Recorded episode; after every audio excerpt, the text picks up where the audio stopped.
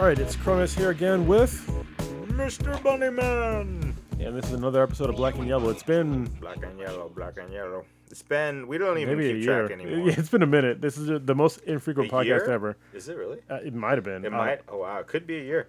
I was thinking today, it's not a podcast. It's just like a hangout that we record. Yes. We'll try to do it more frequent, but yeah, sorry. It like I have... It's okay. Life goes on. Well, the problem is that I hate doing the podcast out of this fucking garage. Yeah. And makes it harder. Yeah, and I'm still building the building in my backyard. It's almost done, but once that's done... Didn't you say that a year ago? Yes, I did a year ago. No, it wasn't almost... A year ago definitely wasn't almost done. It's definitely... Yeah. Now I have like... The building is built.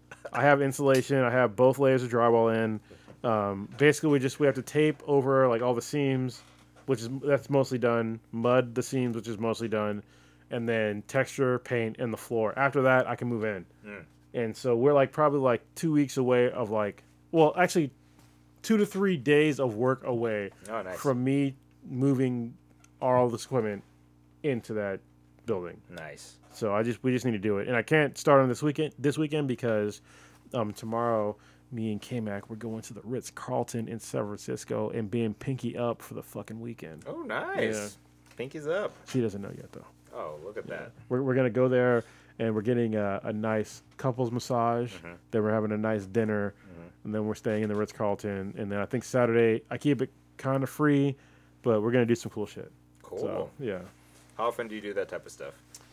Well, it's harder now that, I mean, we have a toddler. Mm-hmm. So, you know, it's difficult. But I try, you know, once, twice a year, we try to go out and, like, do something cool. Do you watch stand-up? Stand-up, like, comedy? Yeah. What comedians do you like? Dave Chappelle, what is it? What's the guy's name? Bill Burr. I like Joe Rogan.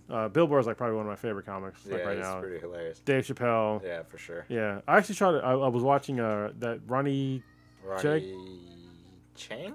Yeah. Yeah. Sorry, I heard my kid. Yeah. That's I was like, what just happened there?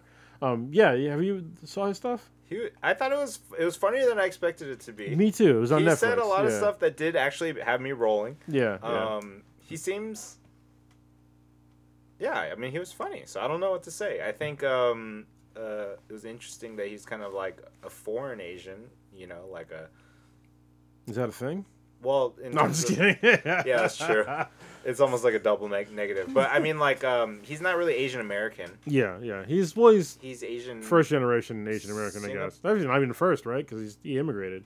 Well, it depends. Because some people think first means you have to be born here. Okay. Well, I want to make it as least offensive as possible. Because to me, I don't give a shit where you're from as long as you're cool. You know what I mean? No, I don't care either. But yeah. I think funny is funny. But I'm just saying, like.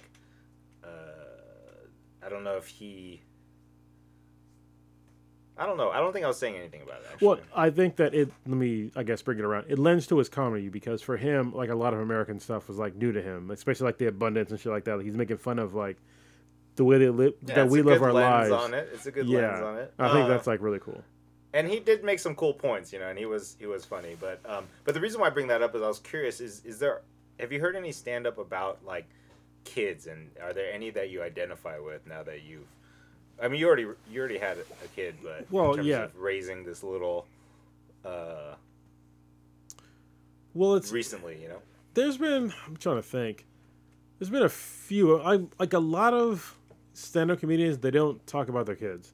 Well, like, when they do, they'll talk about wanting to kick him in the face. Or I definitely don't want to do any of that. You don't feel that stuff. No. So I'm like a kind of unique. I'm not gonna say unique. Like, you seem pretty chill with it. Yeah. Well, I mean, now this is why I say I'm sort of. That's what happens when you have a good salary. It helps you have a more comfortable child raising situation. I don't live in the land of what do you call it? It's like abundance and what was the other one?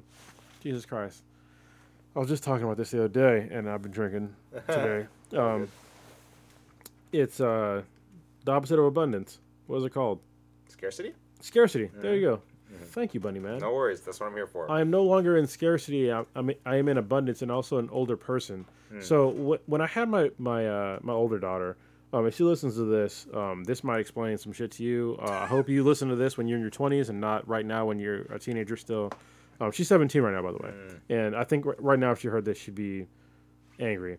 But listen, what I had my oldest daughter She's when I was listening. Yeah, when I was 20. Well, actually, one of her friends listens to the Black and Black Times Affinity podcast. Listen, yeah, is that when I was younger, I was 22 years old when she was born. I was in the Marine Corps. I didn't know what the fuck I was doing. Absolutely. All right, and so I was, as 99% of men don't at that age. Yeah, and so and also I wasn't. We're morons. I was not brought up in the best circumstances. Like, I was literally in a foster home at part of my life for a couple of weeks because of the way that my parents abused me and my brother. Mm-hmm. And so, obviously, that right there will tell you that not the best, childhood. Mm-hmm. And so, to me, like, the way I would handle situations as a younger man at 22 wasn't ideal. Mm-hmm. And me being older and seeing, like, the way that it affected my, my child and the way that I was being not as smart or really taking in everything into account that I could have at that age or at any age, I think was a detriment to my oldest daughter. And I mean, look, let's face it. She took some knocks because of it. It's just like us when you grow up with a broken home, then you're going to take knocks, and that's what happens. But I think each generation it still gets a little better. Yeah, And obviously she's not having as bad as you did. No, definitely not. So, but I understand what you're saying, and it's kind of almost like she would be mad because it's like. Now you're kind of doing it better this time. Oh, yeah. I'm doing a lot. And when you're younger, you're like, well, fuck you, Dad. Yeah, because you're doing... I had to learn from, like, mistakes that I made. And I hope that, as she gets older, that she will see that the mistakes that she made when she was younger, you know what I mean? And that she'll grow from them. But I definitely learned from my oldest daughter, like, how to raise a child. And it's not to say that... I rose her all fucked up. Yeah. Like I brought her up all fucked up. I'm just saying that there were things that I definitely could have improved upon. Of course, had I had looking wisdom. At it objectively, as but I think here's the thing though. I think this is the equalizer. Is what I've noticed now that I'm older as well, and seeing how people grew up. That people that I knew from childhood, or things like that. If you're a parent and at least your kid knows that you love them. Like, yes. They really know that and believe it and they see it and feel it, then there is a really good chance for them to be all right. The ones that lean towards not being all right, where it's like you got to really regret your shit, is like, when they don't feel that love, because then they can really let their the dark side take over. You know what I mean? Yeah. And, So I think your kid will be fine, man. Yeah, she looks like a good person. She looks like she's doing her thing, but the problem with me though is that I when me and my ex got divorced, like a lot of shit happened, and I have purposefully not told her. Too much Eminem. Well, no, I didn't tell her the entire story, like what happened, because I wanted to preserve like her relationship with her mother, which I in retrospect maybe I shouldn't have done that. But at the same time, I didn't want to destroy her childhood. I think, what I mean? To be honest, there's actually... Because my dad did the same thing with me. Mm-hmm. It's funny you say that. I kind of briefly thought about that literally today. It's like, I am actually glad that neither of my parents actually went full tilt throwing each other under the bus. Well, that's the thing, is that my ex threw me under the bus. Well, that's good that you're not, because you can take the... But I think if, perhaps when she's older...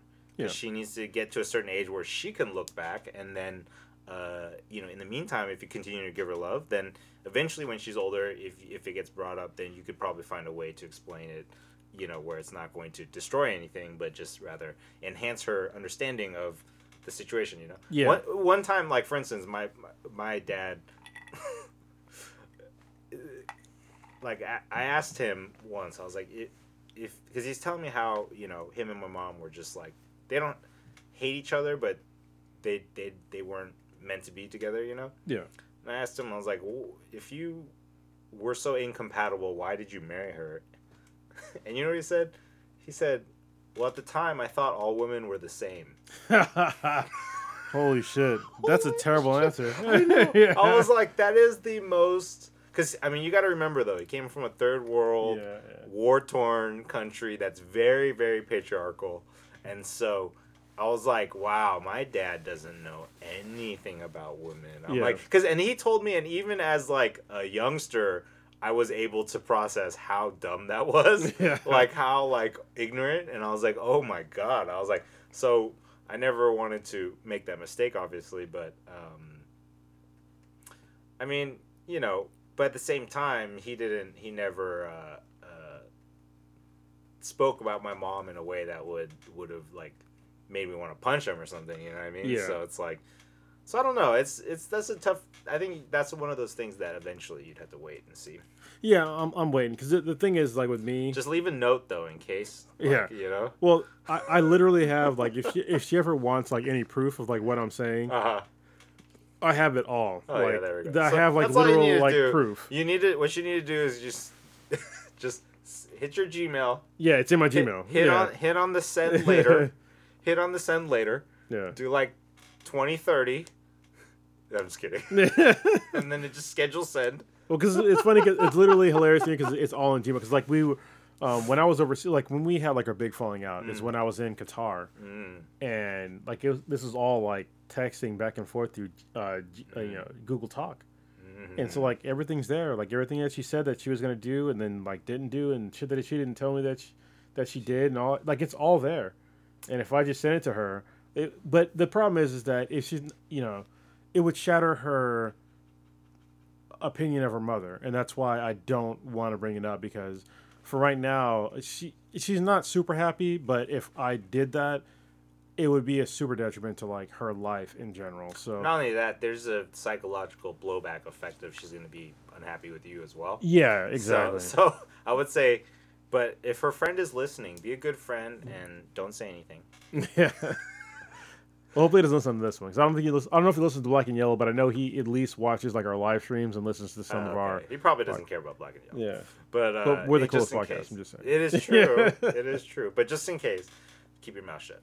But even still, if you did tell her, I wouldn't show it to her until she's ready. Yeah, so. That's true. That's a good point. You know, and maybe that's enough. Maybe that's all she needs to know. Yeah, because I haven't said anything that said like what she did. Yeah. I just hinted to it, and I have receipts. So what'd she do? Yeah, I'm not gonna, talk about it. I don't really want to. Yeah, my super close friends. If you want to know, I'll tell you off the podcast. But it's some pretty real fucked up shit. So you know what? When I got a question though, when that was happening, were you like emotionally just being destroyed? Or were you angry, or was it like what kind of emotions were you going through? Yeah. So what happened was, it sent me into like super, I have depression. Yeah. So, and to me, like I spiraled into depression, but I figured out, one of the things that for me and probably most people is that if you're depressed, one thing that happens is if I figured out like one of the temporary cures of depression is if you convert that into rage, you can't be depressed. Mm. So if you have rage, you are no longer depressed, like by default. Mm. And so what I did was I converted that into rage, and I took that rage and I took it to the gym. And so I was literally like a fucking bodybuilder. That's smart. For a while. Like fucking super yoked when I was over there. And I was just like super hard. Yeah. These are anger muscles. Yeah. I went to the gym twice a day, every day, hard as fuck. Like literally one day I was going to the gym. You were probably super shredded. Yeah. I was going to the gym, and I was walking out of a building, and I stepped on like a plastic piece, and I fucking rolled my ankle, and it fucking popped super loud. And I was like, I went into shock. Like, it was so fucking painful. I went to the doc, and I was like, I'm pretty sure my ankle's fucking broken. Mm-hmm. And they were like, oh, we're not going to give you an x-ray. You're probably okay. I'm like, I can't fucking walk on this shit. Yeah. Like, I literally couldn't walk on it. Eventually, I had to, like, advocate to get crutches. And they didn't want to give me medication. I had to I had to get somebody, a friend of mine who actually had spine surgery, like, a couple months prior to that. He gave me some of his medication so I could just, like, live through it. And because I said it wasn't broken... A week later, actually, it was less than a week later, I was back on the elliptical, just like running on it. And 6 months later, I went to a real doctor and they x-rayed it. I broke my tibia off into my ankle, and it's still like that today. And it's like, yeah, you should probably go to like an orthopedic surgeon and like, you know, have surgery. And I was just like, well, I can walk on it now, so I don't really give a shit. But true story, to this day, my tibia is still broken off into my ankle. It's not fixed. That's how angry I was in Iraq. I was like, I didn't give a shit. I'm still going to lift. I'm still going to do what I got to do and just, like, put that part of my life to the side. Yeah, yeah, yeah. And then, but did you get to deal with it later? Or is it still off to the side somewhere? Like the rage? Or you just moved on? This is the happiest that I've been in my... adult life. Yeah, my adult life is, like, right now. Like, that's good to hear. I'm very happy with for K-Mac, having Riley, it's a good life. Yeah, it looks like a good life. Yeah. I definitely applaud you for that. And jiu-jitsu. It helps out with, like, the rest of it. You know what I mean? Yeah. Yeah. So you, what have you been? I know you were doing jiu-jitsu for a little while. Just a couple times. You've lost weight. You're not as chubby anymore. I have lost weight. Oh, man. I was looking at some photos of myself. Dude, you really don't realize how bad you look until you lose the weight. Yeah. And there's enough of a... You lose enough weight to you actually see the difference. You're like, oh, I was actually disgusting. You got to be brutally honest with yourself, man, you know? No, but even when you're trying to be honest with yourself and you're in it, it's harder to see. If I went back to it, I would definitely feel it more. But I think, I lost weight. I just, I've been eating better, and I've been cooking more. I've been learning to cook from my mom. Nice. That's actually really cool. I'm working on a cookbook with all the recipes. So are you doing, any, like, Korean food? It's all, well, Korean and also some other stuff, but she does different. Like, what other stuff? Like, just... Italian food. Or, okay, like a nice mix. All right. Yeah, mostly Korean though. I mean, definitely got to get all the Korean ones first. I love Korean food. I think it's like. Oh really? Oh yeah, yeah. Dude, I'll make you some food then. Yeah, definitely. Wait, kimchi? Yeah, I like kimchi. I mean, it's a good source of what is that called? Fermented stuff. Yeah, no, it's like the fermented. Probiotics. Like a thing. Probiotics. There you go. Yeah. Yeah, actually, the sauce, like the red pepper sauce that they use. Is it gochujang? There you go. Yeah. I can't say that shit. I'm black. It's all good. And I can't dance. I'm Asian. I'm just kidding. Actually, it's true. But both things are true, but that doesn't necessarily mean. Filipinos could dance, by the way. So just because you're Asian doesn't mean you can dance. I'm going to say this might be kind of racist, but people are going to laugh. Spanish, yeah, Filipinos are the Mexicans of, like, the Asians. They are. It's funny how you could find the parallels. I don't know if that's an insult. It depends on how you feel about Mexicans. To me, it's not an insult. I love Mexicans too. I love Mexicans as well. And I love Mexicans and Mexican food. I actually... They have same last names. Yo, that's also true. I realized I might speak Spanish a little better than Korean. Really? Well, it's... Which means I can't speak Korean. Yeah. I mean, I understand, California. Like... I tend to understand Spanish, but but I think what were we talking about before we went off on the sorry, I do that a lot. Oh, the Korean paste. Yeah. Korean food. But I'm learning it, and I will someday. I'm trying to come up with my own recipe. Like, I come up with crazy ideas, dude. I have I make like a really good turkey burger that's like, these different, it's like garlic powder, onion powder, and turmeric, and fucking red pepper, and all this stuff. But I come up with crazy ideas. Like, one of the ideas I have is called the carb sandwich. Mm-hmm. It's basically pasta in between two slices of garlic bread. Why would you do this? Everybody reacts like that. I'm saying that only because, like, I'm mostly keto, and so to me, it's like that. To me, that's like a disaster. That is more than a disaster. It probably tastes really fucking good. I think so, dude. If you like spaghetti or pasta, or like, think about like a meatball sandwich, except you get the pasta noodles in it as well, or the pasta. Like, whatever. Okay, anyways, that's one idea. So you lost weight eating like that? Like, with no, I never made that. Okay. That's an idea. It's an idea. I want to make it. I came up with my restaurant name. It's called Fat Henry's. Okay. And it's basically what it is. It's like a burger joint, but it's experimental. So there's, like, 3 permanent items, which is, like, a burger, a chicken sandwich, and a vegetarian sandwich. Then everything else, the menu changes every month. Nice. And so I'll just come up with really crazy stuff. I'm thinking about doing, if you like Korean food, this is why I'm bringing it up. If you like Korean food, have you ever had Korean spicy pork? I probably have. Dude, it's really good. So I want to do a pulled pork sandwich but Korean spicy stuff. Nice. All right. Dude. Yeah. So I'm like, man, I gotta. So I'll hook you up someday. Yeah, I love full pork because I like getting some. I actually have a pork butt in my freezer right now. Oh, nice. So I need to like get out of there and like cook. Nice. Yeah. But I mean, Koreans they have like some of the best barbecue like ever. That is true. Koreans like, love barbecue. I noticed, actually, I was thinking the other day, there's a lot of parallels between Koreans and black people. Oh, yeah, definitely. They love, and this, I hope this doesn't get into sensitive territory because I'm bringing up stereotypes. Well, I already said Filipinos are Mexicans, so yeah, that's true. I guess we're already Plus, we're on the Black and Yellow podcast, so, you know, fuck it. But Koreans love fried chicken. Yeah. They love fried chicken, dude. They love it so much, they have their own version of fried chicken that they will make restaurants like Korean Bonchon. Like chicken. Bonchon, yeah, it's the fucking best. That's what I was saying. Yeah. It's so good. I went to a place called, well, I order all the time. Yeah. I've never been to this location at all. Yeah. It's a place called Wen's Cafe, and it's in Castro Valley. Yeah. And I usually get, I don't know if it's fucking Korean food or whatever, but I got some of their fried chicken like wings today. Yeah. They were so fucking good. So bomb. And no, I mean, they love fried chicken. That's why they... In Korea, they have tons of fried chicken joints. I think it's a Vietnamese place. It's Vietnamese. Yeah. Yeah. And so that's one thing. They also love watermelon. Like, I've never met a Korean family that doesn't love watermelon. They also were oppressed by a group of people. Multiple groups of people. You're talking about Japanese. Exactly. But, not as, I would say, in modern day, though, obviously doesn't compare to, you know, the black plight in America, but... you know, we weren't actually slaves, but they were trying to erase us. So, you know, it was definitely, you know, a lot of genocide going on. But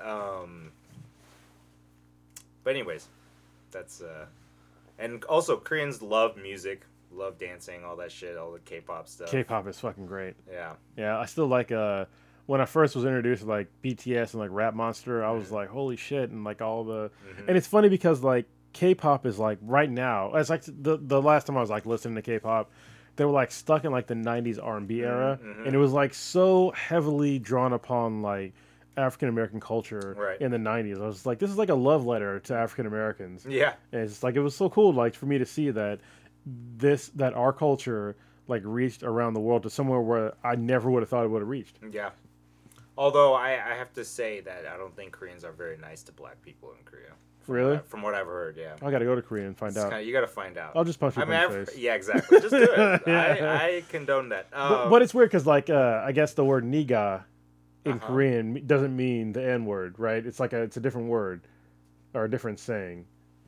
Oh. So you don't. That's how much Korean. Oh, you like don't know. Mine. Does it mean mine? Yeah. So like when I like that. Actually, I don't know. I might be wrong. Well, when we're first like listening to like you know K-pop videos, like they would say "niga," and I was like, "What the fuck?" Oh yeah. No, they definitely aren't saying that. Yeah, although they have been accused of appropriating you know rap culture and not honoring it. You know. Well, the thing to me is like, listen, if how are you going to honor rap culture when you're not really a part of it here in America? I think part of you appreciating it is like reproducing it in my mind. I mean, that's true. And also people just don't, I mean, I was driving from LA with one of my homies and, you know, he's a little bit older and he wanted to listen to rap and, but he wanted to listen to 80s hip hop. Mm. So we listened to that the whole way up and it was super dope, but listening to it, I realized like, whoa, there's so many of these songs that I never knew. Yeah. And I always thought, you know, I grew up on Tupac and Eminem and all that shit. And so I thought I loved hip-hop, but then I was like, whoa, I thought I loved hip-hop, but I didn't even know about all this 80s hip-hop. Oh, yeah. So I clearly didn't actually truly know and appreciate the culture as deeply as I thought I did, you know? If you're on the other side of the world, you know? Yeah, it's like, wait, that's why the show even more behind. Yeah. You ever listen to Gil Scott Heron, like the first actual rap artist? Is that who they sample a lot from? They sample some stuff through, but they don't give him like enough credit. Yeah, he's like the first like real. Didn't he rap do artist. A collab with Nas recently? I don't know. I think he passed away. Is he dead? Yeah, I think so. Or maybe he used one of his tracks. Sorry, he's probably sampled it, but yeah. See, that's what I'm saying is I thought I loved hip hop, but I didn't. You could love hip hop and not know it as well. You know what? It's just like marrying somebody and never learning their language. It's like, yo, that's so sad because you're missing like this whole big part of who they are. Yeah. It doesn't mean you don't love them, but it's also like, you know, if you could put more time into learning and being able to honor them better, then I think then you'll appreciate it more. But anyways, yes. So those are the parallels for Koreans and blacks, and I think we should. You know what would be dope is if we had a fried chicken party. That would be dope. So hold on, I was gonna say this before. I'm glad you brought that up. Yeah. Because like years ago, when I first came back to America, we used to do like when I got like my core group of friends like back. At my old place in Union City, we would do ethnic food night. Jesus Christ, ethnic food night every year at my place. Oh, really? Yeah, and so everybody would like bring like their ethnic foods out. Oh, that's a cool idea. And that's it a was so idea. Fucking cool. That sounds really good. Yeah, so I'm gonna bring it back here eventually. Nice. Once you're set up. Once I'm set up, better. Let's do it. Because I had this chick name. Her name was. Oh, can I say her name on here? I'm not gonna do it. Her name was something. Yeah, she was Asian. Some sort of Asian. I'm not gonna say which, but. This is a person who I didn't think could cook it. Actually, well, I say you're gonna know what ethnicity she is now because I'm gonna say the type of food. But she said that she was gonna make some lumpia one day, and I was like, I don't even think he fucking cooked. Is that the Willy Wonka nationality? Yeah, I'm just kidding. Honestly, I was like, I didn't believe that she could even cook. Yeah. And then she brought like 3 trays of lumpia, and it was so fucking good. Lumpia's pretty good. I was like, damn. And then like one year. Somebody made chitlins, and I was like, "No, thank you." Because I never had chitlins. Don't. Okay. It's just fucking intestines, man. Okay, like I'm good with. I'm not going to eat food for the serfs. All right. Listen, I'm just saying I don't need to eat that many organ meats at this point in time in my life. You have to clean them. It smells like shit when you're cooking them. There's no real way getting around it. So. But yeah, like every year we do like ethnic food. That's a cool idea. Night, and it was awesome. I like that. What else? This doesn't have to be a crazy long episode, but we should definitely catch up. It is not. So hold on. So since you did some jiu-jitsu, we have to talk about a little bit about it. Okay. So you did jiu-jitsu at what CSU East Bay for a little bit? Yeah. I don't even want to say it like that. I went like 3 times total. Oh, 3 times total. It's not enough to say I was. Oh, so you think you can fuck me up now then, huh? Dude, if you had both arms tied behind your back and one ankle tied to your thigh. Okay, yeah, that'd be pretty. I'm fun. Pretty sure. Yeah. I could get you. I was gonna say 2 hands. I was like, oh, I got an okay chance. You got a chance. Yeah. Although I gotta say, we talked a long time ago about Jay. Yeah. And you said that he'd be able to take me with no hands. But he didn't. He didn't? No. Oh shit! I got him. You got him? Yeah. All right. Well, I mean, he's still a wipeout at this point, right? He's very beginner compared to you, I'm sure. No, I mean Jay is good. I haven't rolled with him in a long time. Oh no, he choked me out plenty of times at Hayward after that. Yeah. But in a fair fight, he's definitely gonna get me. But I'm just saying he's not good enough to get me with no hands. So I just gotta stake my claim. He's not good enough with 50% less of his weapons. Exactly. The 2 most major ones that's for to use. But I loved it. I definitely am still planning on going back, so I just gotta, you know what? I just gotta get my schedule, my affair. But this year has been going good because I've been really, like, truly organizing my life and myself in a way that I've been trying to for, like, 20 years, you know? Mm-hmm. So I'm feeling good, actually. I think, so I definitely want to do jiu-jitsu. It was just super fun. I think it's got everything that I need because it's physical fitness, competition, like learning, the thoughtful aspect, like the chess-like aspect of it. I mean, how deep that goes. You know, how connected you are with your body. I mean, there's so much. I mean, I think it's... although I did realize, I mourned my career a little bit because I realized, like, it is definitely an hours game.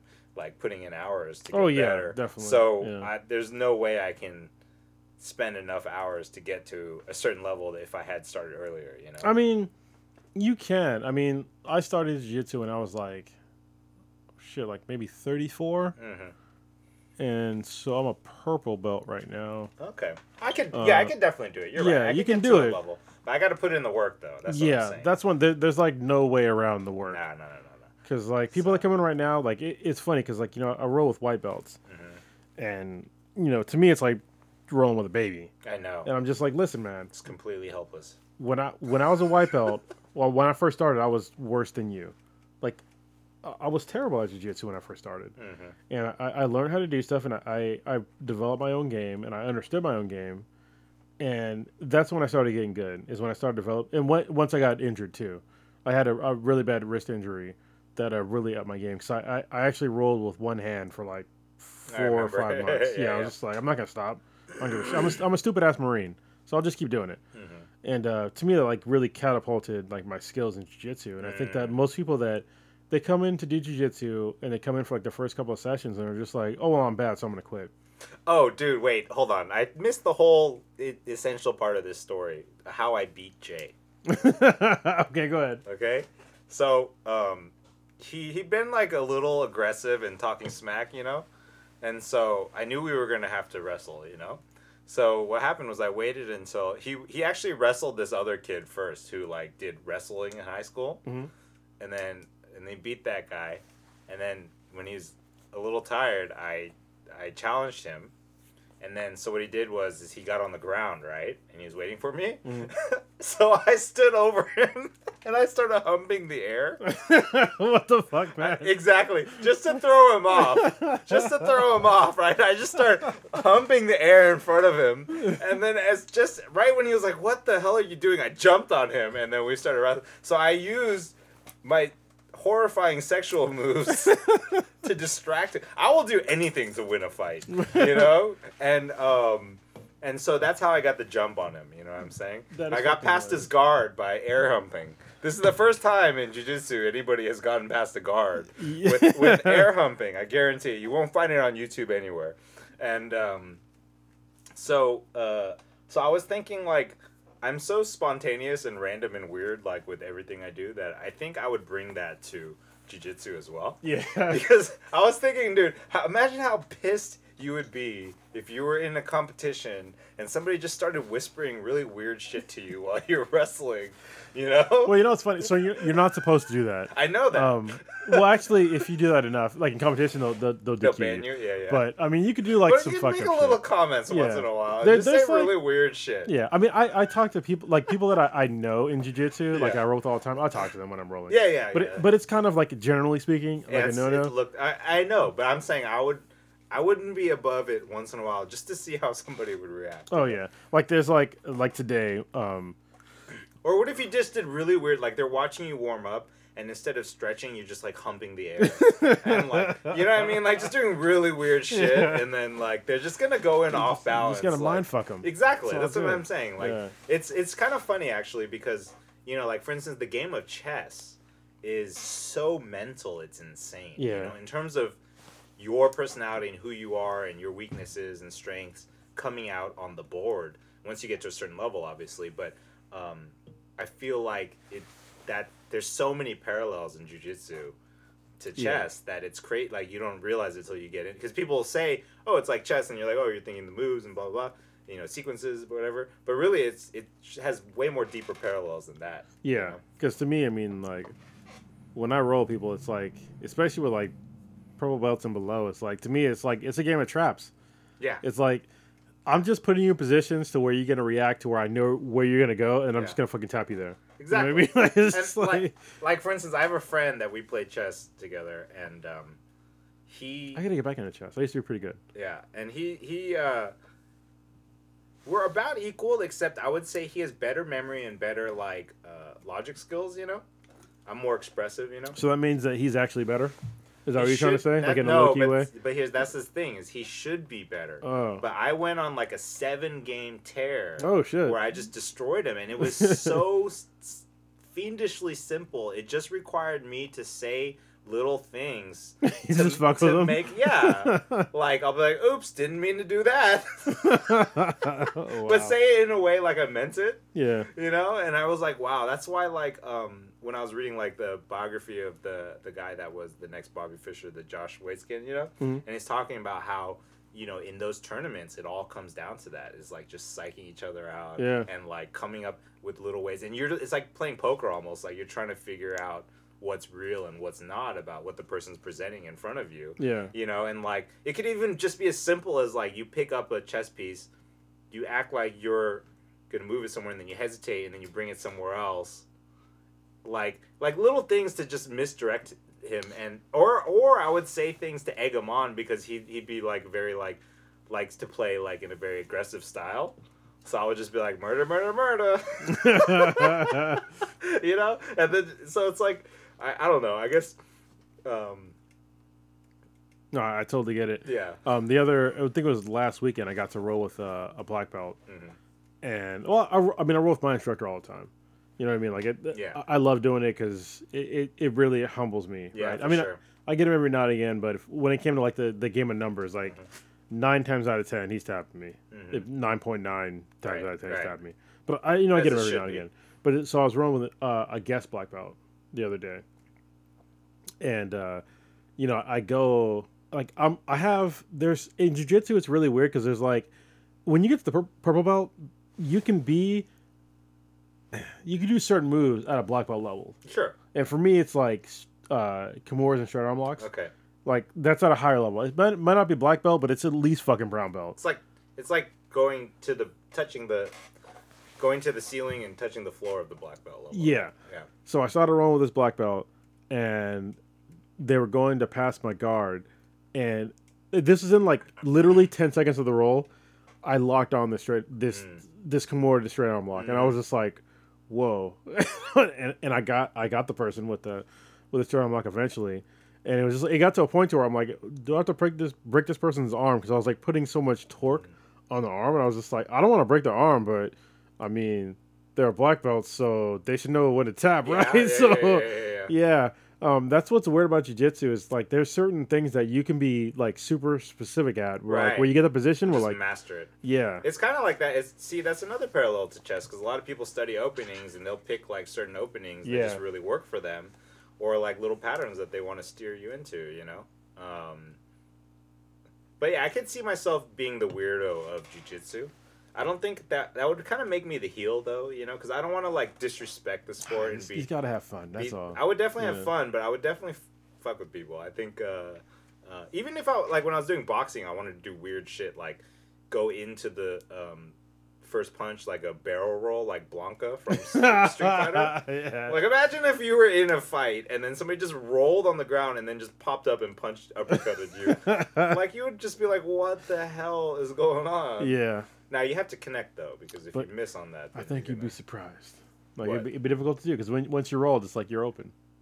Oh no, I think it would be hard. I think there's, but you know, you see people like, for instance, Conor McGregor, like how unorthodox he was when he came out, you know, well, and how that worked to his advantage. You know? Well, if you actually watch Conor McGregor like fights, he's actually not that unorthodox. Like his main things are like boxing and sort of like a karate stance for like a lot of the shit. So it's actually more traditional than most people that outside of the martial arts thing. Mm-hmm. But his thing is that his I think it's his left hand. Mm-hmm. He has so much power in that hand that it will just crumple most people. He's just looking for that opening. Yeah, but his like his grappling skills are so. Obviously, mediocre. It got destroyed by... Yeah, that's like a huge hole. I mean, like, honestly, if I had to roll with Conor McGregor, I'm fairly certain that I would come out on top at least 7 out of 10 times. Oh, really? Yeah. That seems very deficient for an MMA champ.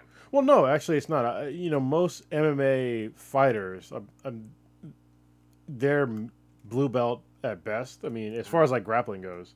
I mean, some of them might be purple belt. Obviously, other ones like Demian Maia. I mean, he's legit black belt. Mm-hmm. There's other legit black belts, but like the vast majority of fighters, their grappling is not great. But let me give a caveat.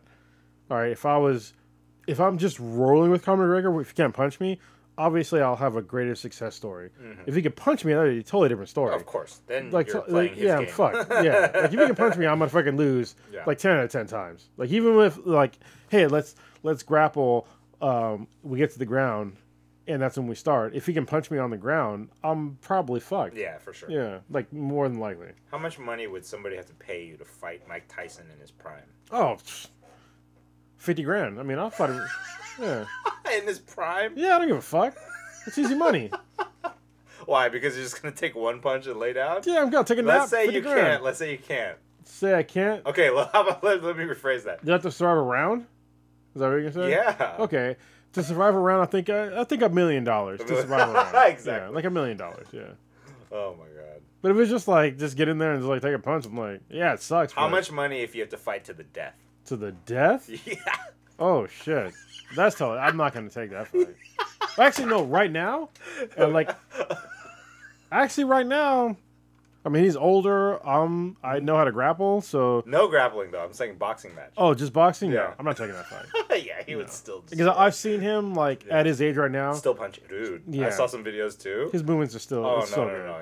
It's baked into him. Yeah, he's gonna have to be like. He's going to be like almost 80 years old, I think, before he can't knock me out. Yeah, his like... even then, he might be able to fucking old man strength knock me out. His like side-to-side movement and the torque that he puts on his punches is... Yeah. People that don't understand like punching power, and when you see him like the way that he moves, you might understand, but the way that he can like laterally move his body to like toss in a punch, it's so fucking unnatural to me. So, like, how quickly he can do it, especially at his age. Yeah. Yeah, he was definitely champion for a reason. Yeah, he's so compact with his punches. How much money to fight Conor McGregor to the death? With grappling or no grappling? With grappling. With grappling? I got a better chance than Mike Tyson with no grappling. With no grappling. Would you take that? But I probably still wouldn't take it. Yeah, I wouldn't take it either. I wouldn't take it. I mean, because his punching power, I mean, like...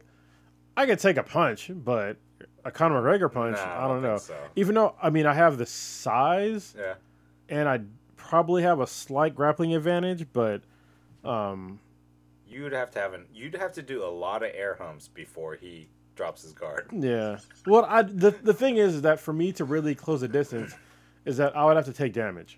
Yeah. And I would have to accept. And even one punch on the way there, could fuck you up.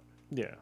I mean, I'm totally uncoordinated and not even. I have a negative grappling advantage, so so I would pay money to not fight him. Yeah. But I think it'd be fun. I think it'd be fun to like grapple Conor McGregor to see like what his actual grappling skills were. Yeah. Because I mean, from what I've seen, like in MMA, his grappling skills are not that great. Mm-hmm. But outside of MMA, because obviously he's taking damage. Like when I talk about grappling, my assumption is I'm taking zero damage from strikes, right? If you put strikes in, it's a little different. But also, when I do jiu-jitsu, it's kind of the same deal. So when I'm doing jiu-jitsu, I'm doing grappling, I don't like using mount at all because I can't punch somebody, right? But if I could punch somebody, I'll go to fucking mount all day.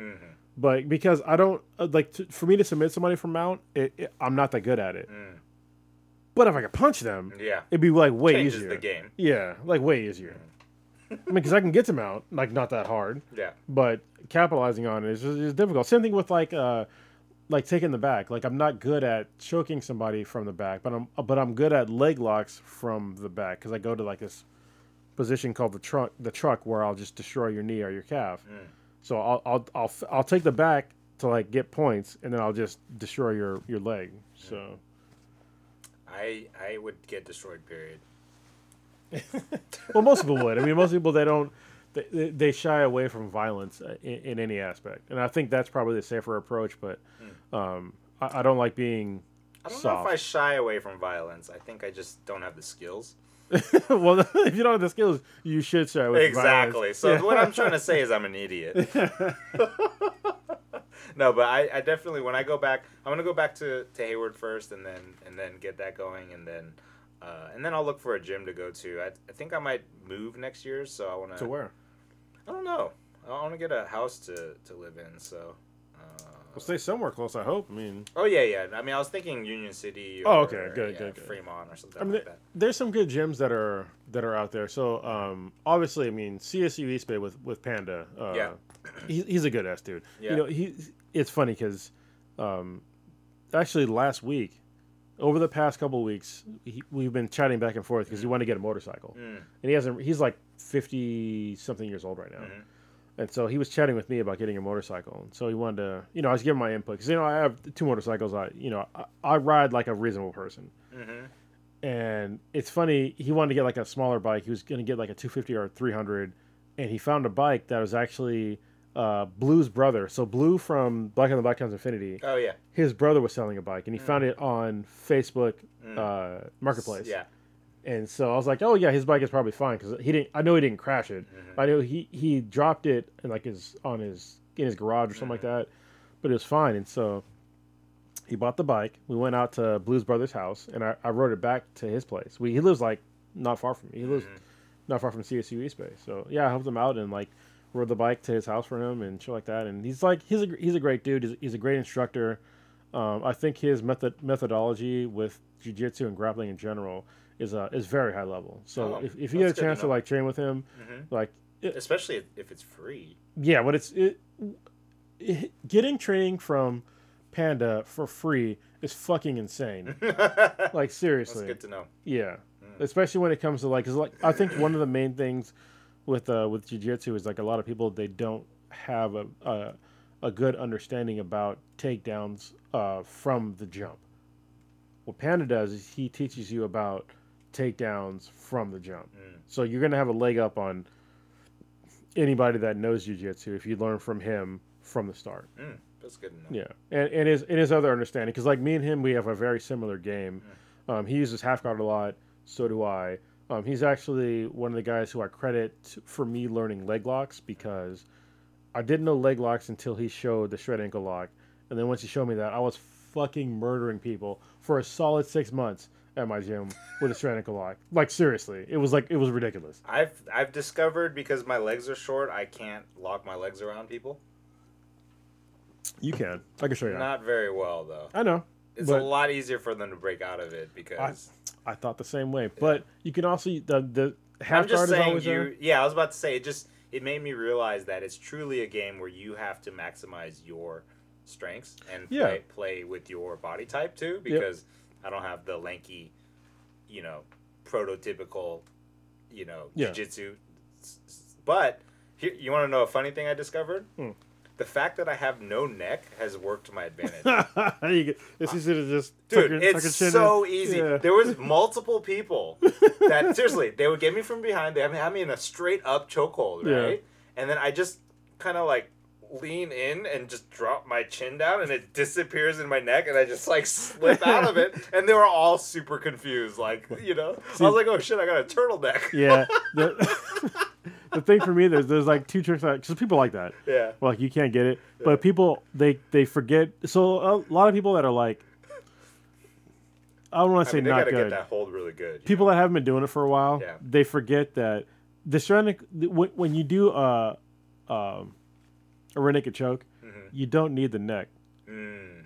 I can choke you with your chin. Yeah, that's how Conor got submitted, right? Yeah. If you are doing a Renekid choke on somebody, and you have their chin, do the same exact choke and just choke their chin and see what happens. Because then you get everything. Because you get, the chin goes down, and eventually their jaw will break. Exactly. So, or if you want to be an asshole, like what I like to do is I make my, I use my hand, I don't know how to explain this with, if you can't see it, but I put my fist, my fingers like this. It's like, I'm basically doing like a knife hand with, I can't really explain it. Basically, I put it in a certain position, and then I use my knuckles along your jawline, and no matter how much of a knot neck you might have, I'll feel that. You'll feel like those knuckles going through all the way through. It's an asshole move. I don't do it very often if I'm training, but if I'm in a tournament, I'm gonna do it. See, it's funny that you say that, because I was watching tournaments on YouTube, and I was thinking, what would my style be? And I'm like,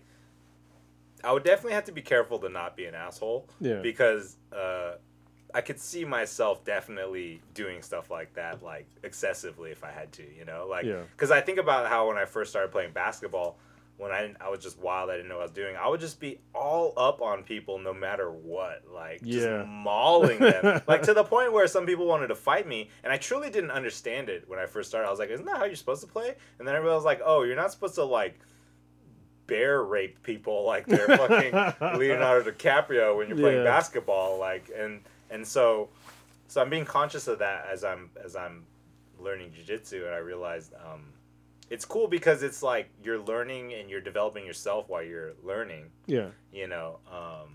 But I guess in a competition, I mean, if that's not, I guess the I don't know because I've never been in competitions, so I don't know what the general line is for what people think is acceptable or not. I mean, there's rules, but... there's rules, but, you know, like, for instance, I watched some match, I forgot, it was one of the Gracie brothers or whatever, and then this other dude that was, like, really stocky.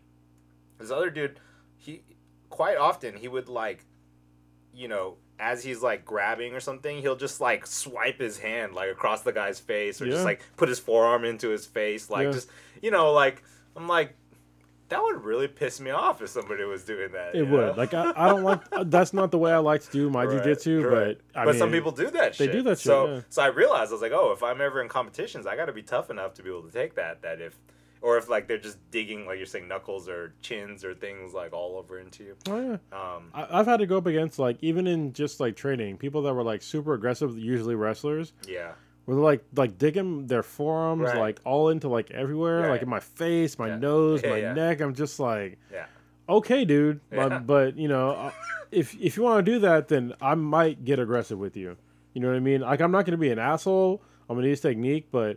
just using your forearm and like I'm not gonna tap from a forearm on my fucking face, right? Or on my nose or on my neck, like. But that takes time and like patience to really understand.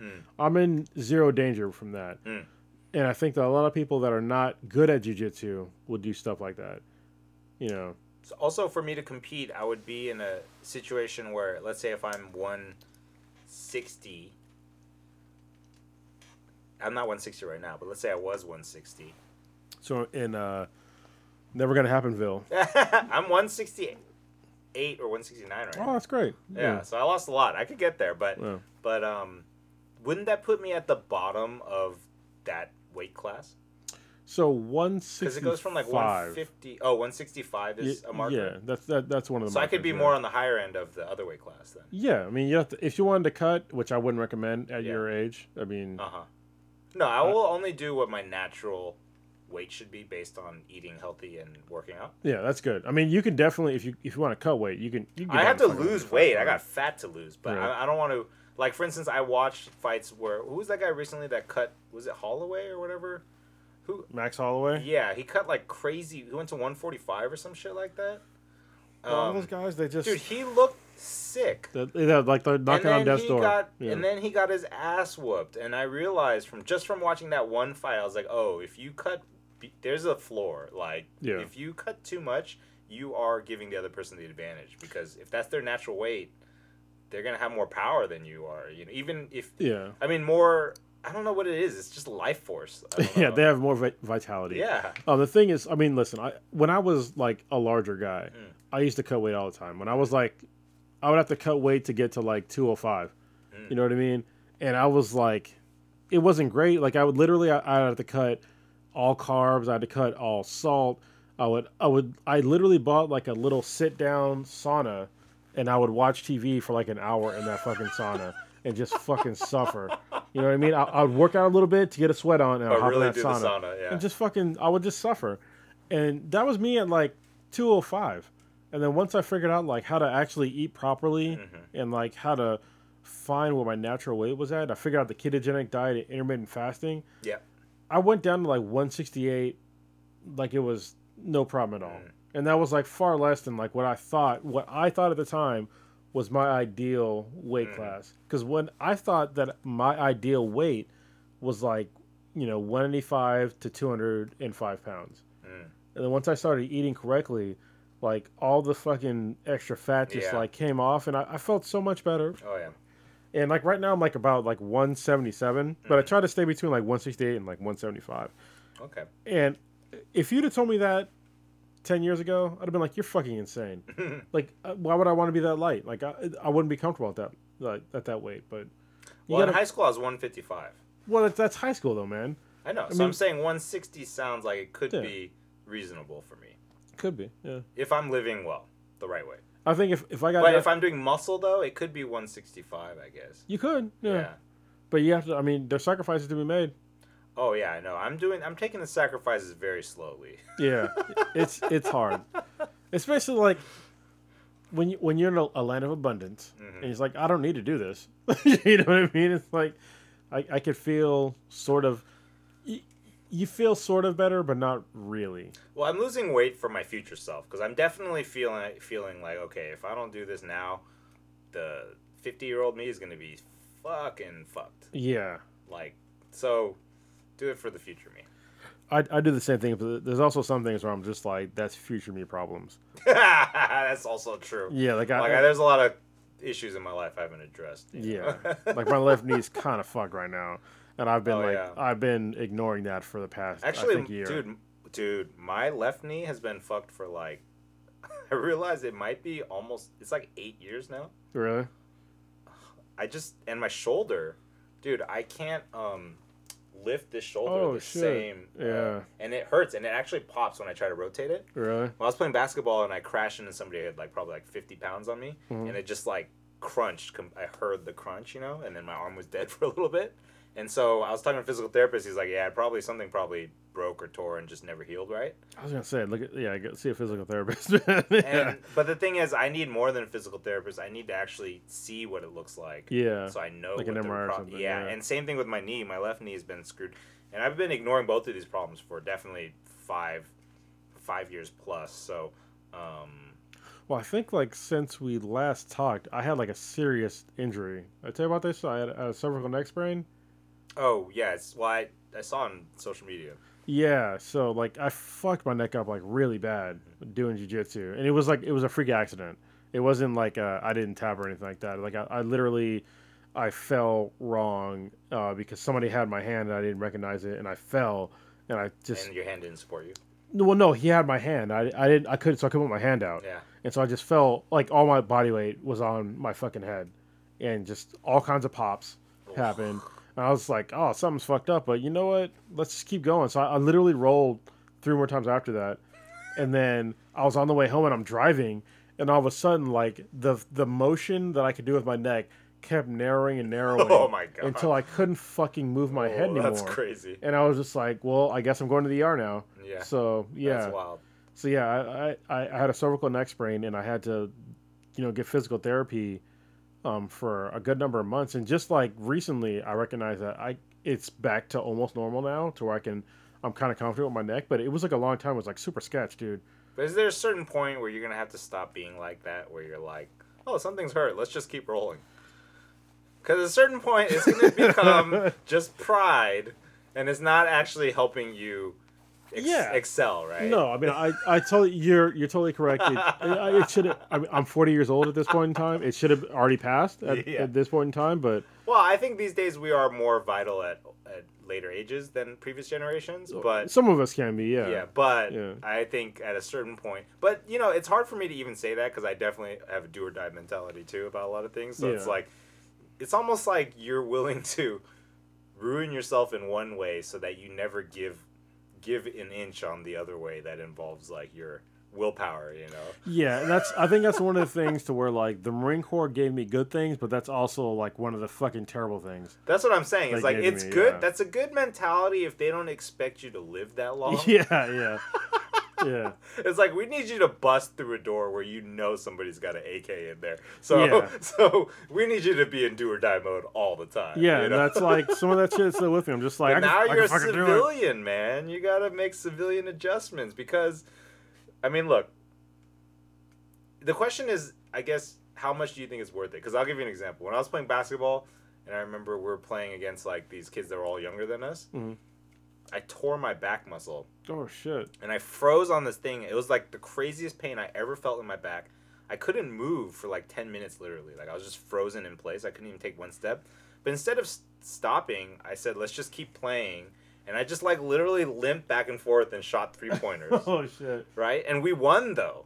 And we beat them. And it was such an awesome moment. The victory was worth it, wasn't it? It was worth it. And I was like, how stupid is this? Nobody's even watching us. Yeah. This is We're not getting paid. Yeah. This is not on TV. But just for me to know that we won when we shouldn't have. Yeah. And that I played through it.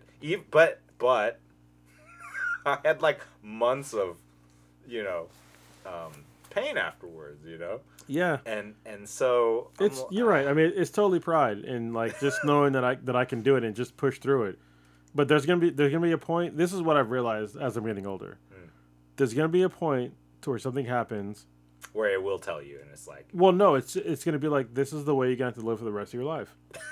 You know what I mean? Like, there's an injury that's going to happen, it's going to be like, that's a wrap. Yeah. The rest of your life is going to be just like this. I mean, dude, I've already realized, dude, my shoulder and my knee is already probably like that.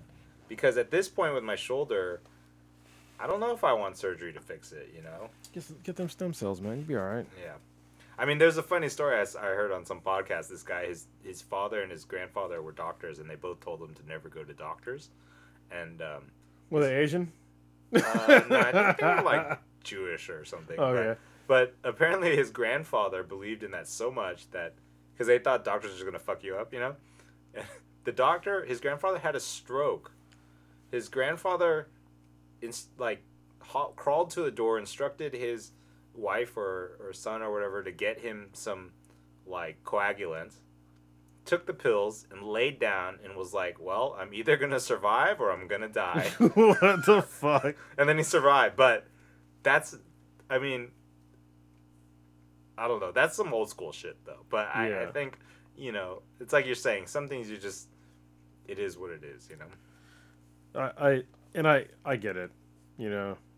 What's weird to me is that I keep improving upon myself, like, at this age, and it's just like, I'm a way better person physically and mentally than I was when I was in my, like, any other point in time than I am right now. Mm-hmm. I think once that starts declining, I will start changing my opinion on, like, the way that I at least physically abuse myself at this point in time. Plus, it'll probably be your body telling you more and more, you know? Yeah. And so. Which it does from time to time. Yeah. I mean, like, I got this Peloton bike, and me and my brother were going to, like, a competition who can get the most miles in a month. And I'm not a cyclist. You know, I got this bike from my girlfriend, but I'm just like, he wanted some help losing some weight. And I'm just like, all right, let's do it, you know.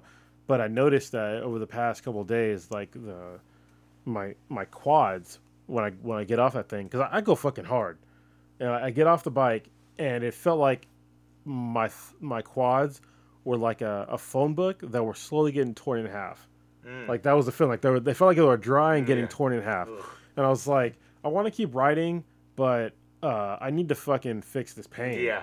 And so I was looking up, like, all these, like, procedures and, like, how to, like, get that pain out of there. So I found out, like, this, I think it's called, like, the Gaston thing, Grastron or something like that. It's basically like it's like a thin metal steel bar that you use, and you just scrape I've seen that shit out. Yeah. And see, I just bought one of those, just fucking scrape the shit out of my thighs and my calves. Yeah. I felt so much better. I think that technology definitely helps me, like, stay physically active than before. You know what I mean? Mm-hmm. And I think if after I did that, if I still felt bad, this is my first day off of the bike in like 13 days. But if I still felt bad, I might have taken some days off. But I'm gonna take a couple of days off anyway because I don't really have a choice at this point in time. But not because of physical things, but because I have other shit going on. I mean, like, for instance, I would always pull my hamstrings when I played basketball. Gotta stretch, bro. Well, see, that's the thing. Even when I stretched, and then, but it's definitely not. I mean, not stretching enough. But the thing is, I always knew something was wrong with it. And then, finally, when I saw a physical therapist the other week, he said that my quads were hyperextended. Yeah. And so it caused my hamstrings to overcompensate, and then. I would tear it when I'm running or doing, like, start-stop, you know, really hard. So I was like, oh, it's not just me. Like, I wasn't imagining that, you know, I wasn't being a bitch, you know what I mean? Yeah. Like, it was, like, really fucking me up. So I have to actually deal with that properly before I go hard on it, because otherwise I'm just going to keep tearing it. What's the point of that, you know? Sometimes going hard as fuck isn't always good. And sometimes. Let's just say very small percentage of time. Yeah.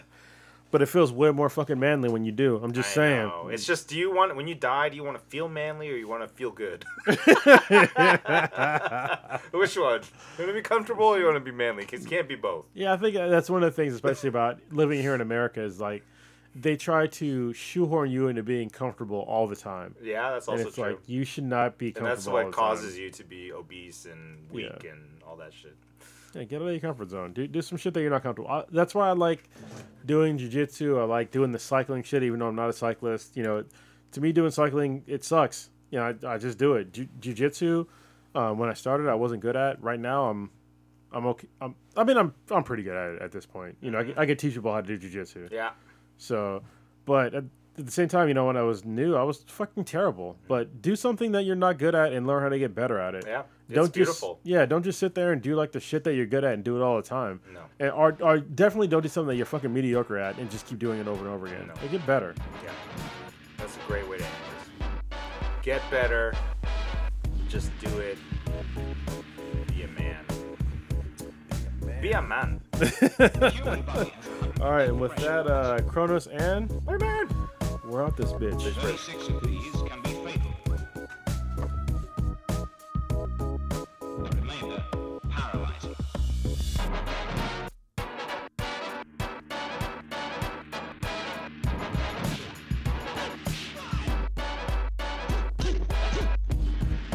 This fighting style concentrates on the bones, sinews, muscles, and the more fragile joints. The tactic is to wait until the antagonist pauses. And that's when the eagle claw strikes.